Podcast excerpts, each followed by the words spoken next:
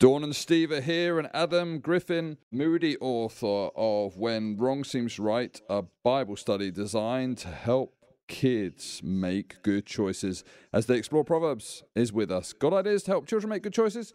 Call or text 800 555 7890 we could all use some help with that. Making good choices, looking at the world. We realize that all the wrong right now is being embraced as right. It just seems so anyway. I think there's more reality than ever before. I was thinking about what we were talking about last night, and my times have been a changing, but we've been saying that from yesteryear our parents said that our parents parents said that.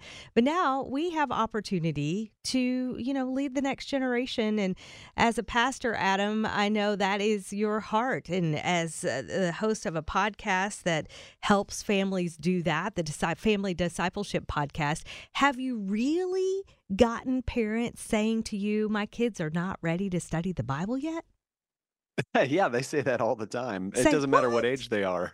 Yeah, we have kids uh, of all ages whose parents say, "Yeah, not yet." And I think a lot of that's the intimidation factor for parents, where they're saying, "I, I don't know my Ah, Bible well mm-hmm. enough."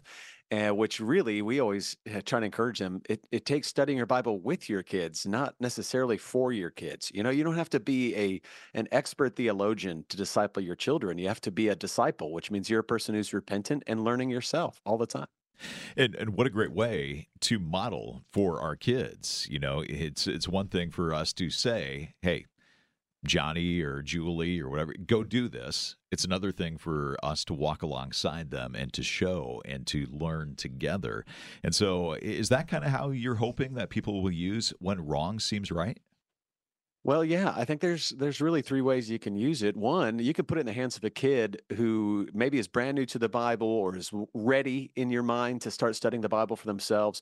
Certainly, parents can do it alongside their kids as well. Or you could have your kid doing it on your own and you doing it on your own and comparing notes. And I think there's a couple ways to do that. All of them are great, and you can switch back and forth, maybe even per lesson. But the whole point is to get families in the Bible together. That's what we want. Is we want these kids knowing like you said already, Dawn, in a world that has really con- convincing lies, in a world that seems right, which the Proverbs say that, that's where the title comes from. There's going to be ways that seem right, but the end lead to death. And so we're trying to help equip kids to distinguish and discern between what God has said and what maybe culture or their friends or anything else might say.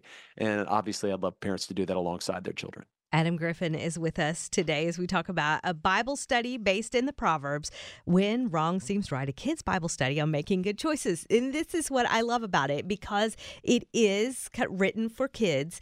But oftentimes, when we'll have a resource like this, Adam, we say, listen, we don't have to be intimidated as parents. We don't even, I mean, we can confess to our kids, listen, I'm going to come alongside you because I want to get into the Proverbs as well. And this is a great place to start. Or we can just do it. We don't have to necessarily confess. We're not being dishonest. We're just entering into it. Like you said, being willing to be a disciple. And I love resources like this. When a parent picks it up, what can they expect? Well, you can expect a couple things. First of all, there's going to be one proverb for every lesson. There's 40 lessons. And from that proverb, then we'll ask a series of questions. The first question, well, we'll give a little illustration to give some color to it. And then the first question is always something that paints the parents in a good light. So uh, if it's a question about virtue, it'll be, hey, when have you seen your parents display this virtue? Or uh, what is your uh, last night my kids and i were going through one of the proverbs and we were talking about how wisdom is a treasure and the question we went over is what have you seen uh, your parents teach you that is truly valuable? And so we walk through that together and then from those questions we also get kids studying the bible. So we always have a cross reference from a proverb to the new testament that helps paint that same picture. So last night we're talking about the pearl of great price and how Christ talked about the kingdom of God being extremely valuable. And how does that connect with this proverb that says, wisdom is a treasure? And and those things kind of knit together to help them understand the Bible uh, interprets the Bible. That's how we understand what the Bible says, and, and it also helps them paint a bigger picture of what God has done. And then from that, they ask some, you know, Bible study type questions to help them learn how to study the Bible for themselves, how to ask questions of it, how to see the Bible, help answer those questions, and it's all done at an age appropriate level. It's aimed at eight to twelve year olds, so it should be accessible for anybody eight years old and up. So whether you're a brand new believer and you're an adult who's trying to learn the Bible for yourself, or you've got kids or grandkids that are eight to 12 years old, our aim was for that void where there's just not a lot of resources for that age group. So you can expect it to be accessible and getting kids studying the Bible together. Well, we want our kids to be in the Word of God, right? Sometimes they don't know how to do it. So this would be a tool that could help them learn to open the Bible for themselves. When wrong seems right, a kid's Bible study on making good choices. And we're going to come back and continue the conversation with Adam coming up in just a few moments on Moody Radio. And we've got Adam Griffin with us. He is the lead pastor of Eastside Community Church in Dallas, host of the Family Discipleship Podcast, and a dad himself, three boys. And so, uh, Adam, as you you know sat sat down to uh, write, when wrong seems right, a kid's Bible study on making good choices. I would imagine, as a dad, you're thinking, man, th- these uh, are some scenarios that maybe hit a little bit close to home. Uh, how much did your family life kind of play into uh, some of the examples and, and stories that you uh, laid out for us in this discipleship book? Uh, it, it was a ton. Thanks, Steve. That's exactly yeah. right. Like I thought about it. First of all, I think about it. What do I want my sons to garner from the Proverbs, right? And much more than we were put in this book. I mean, every proverb is applicable to my family. But, you know, a lot of the illustrations I thought through are what are the stories I would tell my children about this and where would I illustrate this and how would I make this point? And then how do I, you know, making it age accessible as well? I'm thinking through what can my boys handle in studying the Bible for themselves and where do I want to challenge them and push them? So my family is intertwined, you know, uh, inextricably from this work. Now, how time. old are your kids, Adam? Uh, they are 12, 10, and 8. So they are like right in the the sweet spot for mm-hmm. this book. And have yeah. they been influenced by the world, like, eh, you know, social media, things like that? Because when wrong seems right, it, it's, we understand more and more that we're accepting that kind of thinking when sure. we are influenced so heavily by the world. And that comes largely when we're online. Yeah. You know, with our family, we don't give our kids access to the internet unattended. We don't give our kids phones. They're they're 8, 10 and 12, but uh, you can you can do whatever you want with your children. That doesn't mean their peers are going to have the same rules. And oh, so yeah. they are still like we still do trainings we do once a month with my kids where I sit down and we have particular talks about things like that. And uh, they certainly have friends that have unfettered access to things like YouTube and Instagram and while or texting even. My kids aren't texting and that is a huge deal. Just the ability to send pictures and messages back and forth with classmates. I could not have handled that at their age. So I still think back and go, what would I have done? It would not have gone well. So it's very easy for me. now In fact, one of the lessons we talk about in this book is the proverb it's one of my favorites is can a man hold a fire close to his chest and not get burned which uh, we talk about in that kind of an age appropriate version of addressing things like pornography social media you know eating disorder ideas that come from the internet and go can you really have something that maybe most of the world would think is harmless and not be harmed by it if the lord has warned you against it and the truth is if god's told us it's a bad idea i can promise you it's going to do damage and so you can't hold that close to your chest and not be burned. And that's the way we think about a lot of technology. Yeah, that's the way we think about technology. And and with technology um, comes these constant bombardment of, of messaging. And so I love the fact that with intentionality, Adam, you're you're pushing back. And you know, as you think about the landscape that our kids are growing up in today, do you find that as families begin to do this and begin to talk about it, the kids actually are kind of receptive to the message of the Proverbs? Yeah, absolutely. I've had several parents come up to me in the last couple weeks, even, and say some of them with very low expectations put this in their kids' hands and said, "Hey, you know, uh, I know the guy who wrote this," and they just gave them a book that I happened to write, and they just happened to be friends. And then they were shocked to see their kids going through it. Some of them told me their kids came back to them and said, "This has really challenged me or this has been so good for me or you'd be surprised kids that are 8 to 12 year old they're they're used to people lowering the bar for them. So for somebody to say hey here's a bible study you can do for themselves some of them have been really honored by that to say oh i didn't know that i was kind of allowed or invited into this adult club of people who seek god for themselves. I thought i was kind of always under under my parents for that. Mm. and so to challenge these kids I've, it's been really well received by a lot of the kids in this age group That is such a beautiful thing. Trusting our kids or uh, sending that message to them by giving them a Bible study. And I think when I, I'm wrestling in my mind over conversations that I've had with different folks and and wondering about when the the onslaught of the world has kind of taken up residence in us. And that's why I ask about the social media presence and great, great that you have kept them uh, at least on the home front from uh, having access to that uh, unguarded. However, Yeah. When the lies of the enemy start to infiltrate the church, they infiltrate our minds and our hearts, and we as adults, and then our kids, because they're picking up on it as well, uh, it, it kind of becomes a desensitized zone. And then we pick up God's word and we're challenged by it, and we realize, yeah, if you hold it close to the chest, you're going to get burned. But I haven't got burned yet. So Right. I think I'm going to let this ride until Right. like uh, what would your challenge be as a pastor to say hold up time out we've got to take the word seriously Amen. Well, that's uh, that's the root of the whole study, right? Uh, the proverbs are built on this idea that I don't trust in my own heart. I trust in the Lord with all my heart and strength, and, and that's where I lean. That's where I put my own understanding, and and there's a way that's going to seem right to me, but in the end, it leads to death. So it's not hard to take is to start with the proverbs and say, can I trust God or my own heart? Can I trust my circumstances? Can like in fact what you're pointing to Dawn is evidence of sin in my heart. We talk about this with our kids all the time. When sin delights me, what does that tell me about my heart? When stealing feels good or lying and getting away with it feels like a relief or when lust satisfies something in me, what does that tell me about my heart? If God warned me against it and I can trust God and yet I disobey him and it's a delight to me, what does that tell me about my heart? It tells me that it is wicked and it needs rescue. And so we point kids not only to proverbs that are kind of um, behavioral or moral, this is wrong, this is right, but also to grace, because all of us need uh, the, the proverb that says, He who f- confesses and forsakes his sin will obtain mercy. That, guys, we can recognize in ourselves what God has warned us against, even if it's been a delight to you, and say, I need to confess. I've been running in something and I want to forsake it. I want to quit it. And the good news of the gospel is those people will obtain mercy. Hmm Oh, look at the beauty of talking about God's word. How much more studying God's word, especially with our kids, when wrong seems right. It's a kids' Bible study on making good choices. Adam Griffin taking you to the Proverbs. And my favorite statement is as we are willing to be disciples, we can all learn from studying God's word. We do have this connected to our Facebook page, Dawn and Steve in the Morning Bible study. If that's the keyword you send, we'll send you the link to this book as well because of a great resource we want to get in your hands. Dawn and Steve in the morning.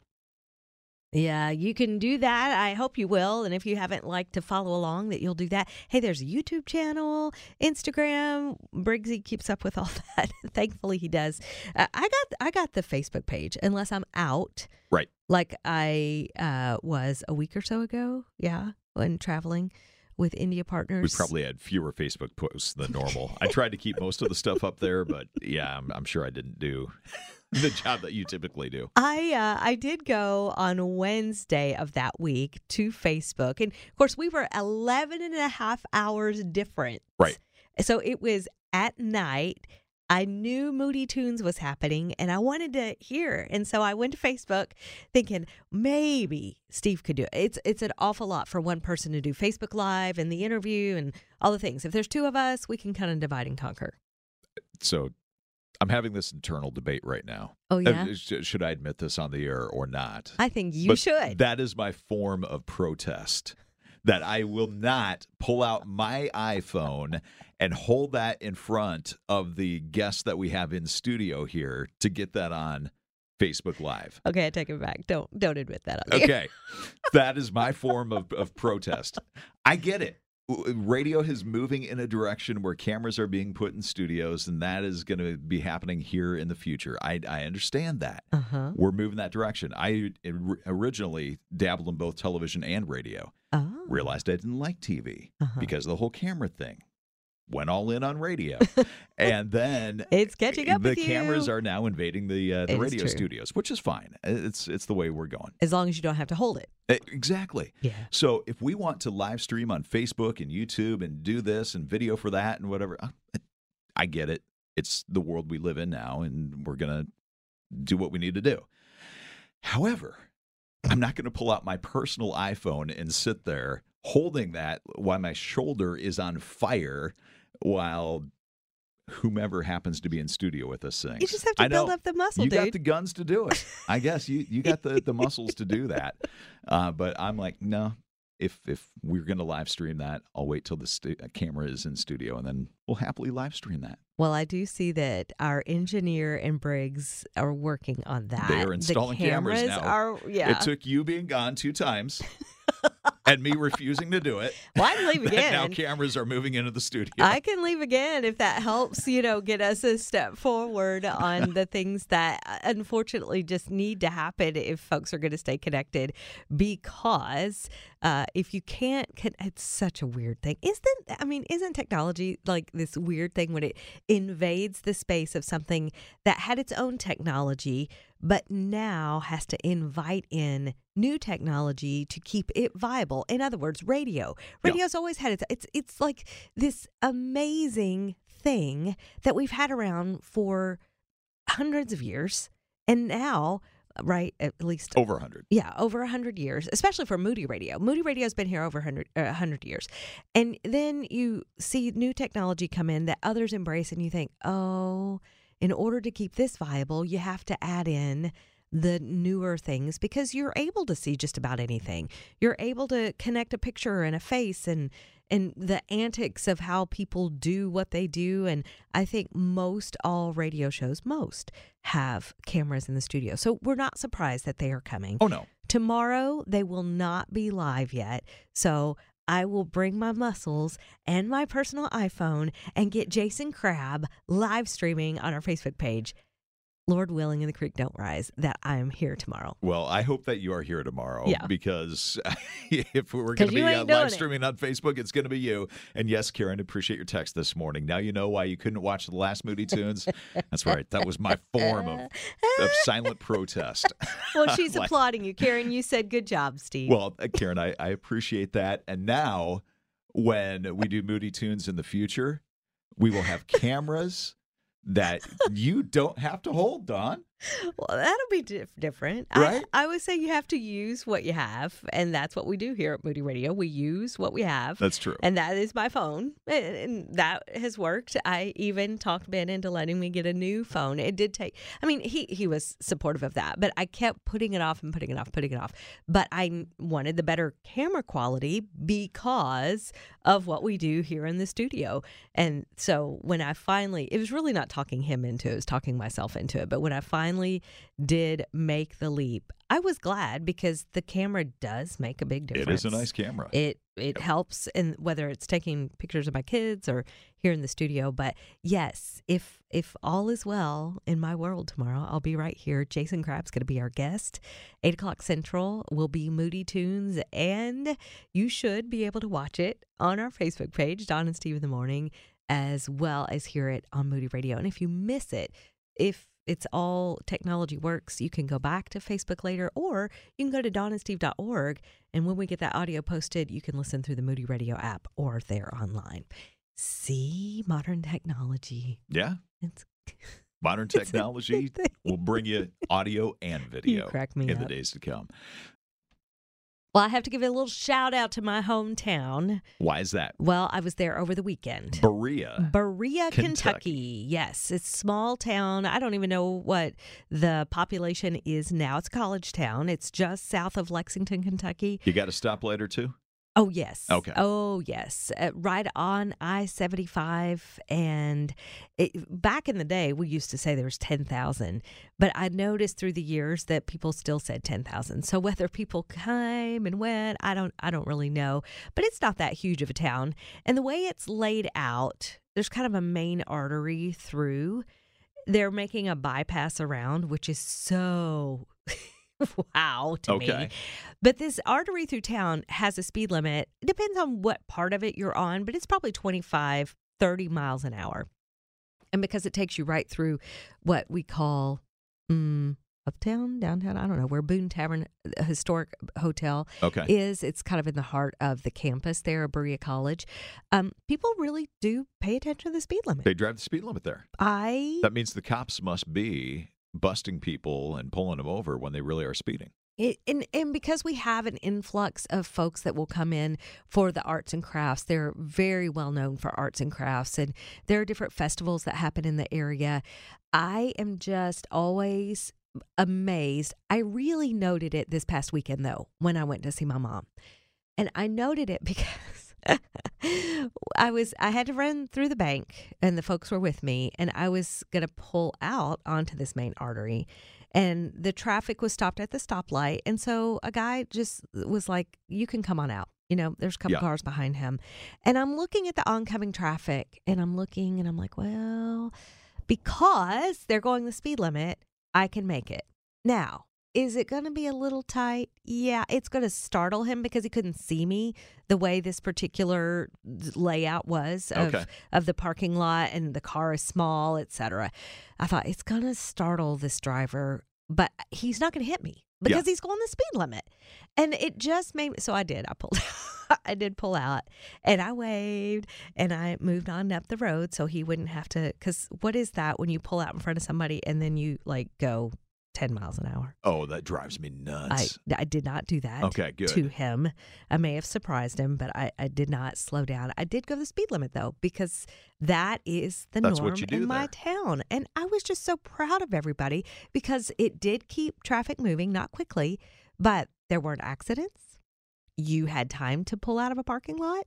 You could like tell what people were going to do because they honored the speed limit. It was an anomaly. So that tells me a couple of things. And one of them I already kind of acknowledged. One is that the cops probably do pull people over I think they when they do, do. see them speeding Mhm. a lot. So, uh, and it's become the norm there. The, the other thing that tells me is you've not had the influx in Berea of all the people from all over the country who have decided Berea is going to be the next hot spot in the country where we're going to settle. You've not had all the uh, people from New York, New Jersey, and Chicago and California say we're going to invade Berea because, man, does that ever cause problems? Or you have these collisions of Yes. driving styles that actually lead to literal collisions on the roadways. They do. uh, I mean, Berea will bring people in from out of town, out of state because of the college. By and large, though, lots and lots of local folk because you just you're born and raised there, and a lot of times you don't leave because Wow. that's your community. That's what you know. It's who you know, and it is a who you know kind of town. You know, I, I Yeah. because my daddy was a state farm agent there. We knew a lot of folks, and you very much could see that it's your relationships and connections. And I, I totally understand that. Um, but the folks from out of town, I think, based on what you're saying, because I've seen the police, Berea police, sit up there on the main and watch for folks at 25 miles an hour. So it's easy to catch you. Yeah. I think you have to kind of absorb into the culture pretty quickly when it comes to driving. I would imagine so. Mhm. Otherwise, you're making a lot of people angry and could get expensive too. Yep. And and you just learn. Yeah. You're not you're on a Sunday drive every day. Like don't get in a hurry. Oh, th- there's a part of that that sounds so appealing, and It's a part of you. that would just drive me kind of crazy because I've been conditioned after living in the Chicago area for so long, and even now here in the Nashville area. Of if there is open space between you and the car in front of you, you need to be closing that gap, closing that space. We can recondition you. I'm going to send you to Berea, Kentucky for a month and we're going to help you out, brother. Okay, It, it's actually it's good for your blood pressure. It probably is. If you'll if you'll like acquiesce and join the crowd because if you're fighting it, then your blood pressure is going to go up.